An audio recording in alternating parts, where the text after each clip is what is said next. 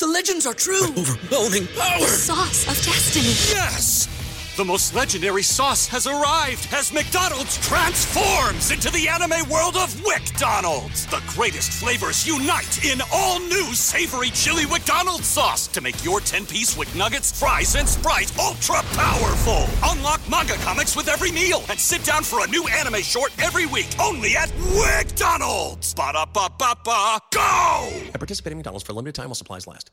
Welcome to another episode of Blooming English, the podcast for English learners. In today's episode, we're going to explore the connections between nature, the environment, and the English language. Have you ever heard that someone is under the weather when they're not feeling well, or the phrase "the calm before the storm," to describe peaceful moments before chaos? English is full of expressions inspired by the natural world, and in this episode, we'll look at the meanings of these phrases. From weather-related idioms to animal-inspired sayings, and of course expressions rooted in gardening, we'll cover many common idioms related to nature and the environment. So, let's get started! Part one. Weather-related idioms. First, let's talk about some phrases that are inspired by the weather. These sayings relate everyday situations to what we experience in nature. First, under the weather. When someone is under the weather, it means they're feeling a bit sick or not their best. For example, if your friend says, "I can't come to the party tonight, I'm feeling a bit under the weather," it means they're not feeling well. Second, rain on someone's parade. Imagine you're excited about a picnic, but then it starts raining and you have to cancel the picnic. That's like someone or something raining on your parade. So, if someone tells you some bad news just when you're happy about something, they're raining on your parade. Our third weather idiom is come rain or shine. This phrase means you're determined to do something no matter what happens. For example, if your friend promises, "I'll be at your birthday party, come rain or shine," it means they'll be there even if the weather is bad. Our next weather idiom is the calm before the storm. Imagine everything is quiet and peaceful before a big storm arrives. This phrase is used when things seem quiet just before something chaotic or challenging happens. For instance, if your family is unusually quiet before telling you some big news, it's like the calm before the storm. These sayings help us explain different situations by comparing them to the weather. Keep listening to discover more ways English uses nature to express everyday ideas. Part two. Animal-inspired phrases. Now, let's explore some expressions that take inspiration from animals. Just like animals have unique behaviors, these idioms describe various aspects of human life and interactions. Our first animal idiom is a wolf in sheep's clothing. Imagine a wolf disguising itself as a gentle sheep to get close to the flock without being noticed. When we say someone is a wolf in sheep's clothing, we mean that they appear friendly or harmless but have hidden intentions. For example, if you meet someone who seems nice but later turns out to be dishonest, you can say they were a wolf in sheep's clothing. Our next animal idiom is fish out of water. Think about a fish trying to survive on land. It's uncomfortable and out of its element. When someone feels awkward or out of place in a particular situation, we say they are like a fish out of water. So, if you're at a fancy party and you're not used to formal events, you might feel like a fish out of water. Our third animal idiom is bird's eye view. Imagine a bird flying high above and seeing everything below. When we use the phrase the bird's eye view, we're talking about having a high-up perspective on something. For example, if you want to understand a big city's layout, you might need a bird's eye view, like looking at a map from above. Our next animal idiom is like a bull in a china shop. Picture a bull trying to move in a shop filled with fragile glassware. If someone is very clumsy or reckless in a delicate situation, we say they're like a bull in a china shop. So, if your friend accidentally breaks something valuable while trying to be careful, you can playfully say they were like a bull in a china shop. Part three. Environment idioms. Now, let's turn our attention to expressions inspired by the environment and our planet. Just as the environment affects us, these idioms reflect how we navigate challenges and communicate in our daily lives. First, go green. This phrase encourages people to be environmentally conscious and make choices that are good for the earth. For example, if someone says, "I'm trying to go green by using public transportation instead of driving," it means they're making eco-friendly choices. Second, leave no stone unturned.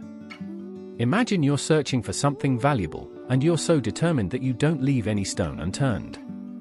This phrase means to investigate something thoroughly, not missing any detail. If you're looking for a lost item and you're checking every possible place, you're leaving no stone unturned. The next environment idiom is the elephant in the room. Think about a big elephant standing in a room. Everyone can see it, but nobody talks about it. When we say the elephant in the room, we mean an obvious problem or issue that people are ignoring or not discussing. For example, if there's tension between friends, but nobody talks about it, you can say that tension is the elephant in the room. Our next idiom is tip of the iceberg. Imagine an iceberg floating in the ocean, with most of it hidden underwater. When we say something is the tip of the iceberg, it means there's a much larger or more significant part of the situation that's not immediately visible. If you discover some small problems at work, but you know there are bigger issues beneath the surface, you can say those problems are just the tip of the iceberg. Part five examples. Now that we've explored these expressions inspired by nature, animals, and the environment, let's see some examples of how to use them in everyday conversations. Learning how to use idioms in context is essential for becoming a fluent English speaker. Example one. Imagine you're talking to a friend about reducing your carbon footprint, and you say, "I've been trying to go green by using reusable bags and biking to work." Example two. Suppose you're searching for a lost pet, and you tell your neighbor, "I'll leave no stone unturned until I find my beloved cat." Example three. During a tense business meeting, you could say, "Let's address the elephant in the room. We need to talk about our financial situation." Example four. If you're discussing a complex problem at work, you might say, "What we're seeing now is just the tip of the iceberg. There are deeper issues we need to explore." These are just a few examples of how these expressions can be used in everyday conversations. By incorporating these idioms into your language skills, you'll be able to communicate more effectively and express yourself with greater richness and depth. Part five. Review. Before we finish, let's review the idioms we've learned today. Under the weather. If your friend asks why you missed school, you can say, "I was feeling under the weather yesterday."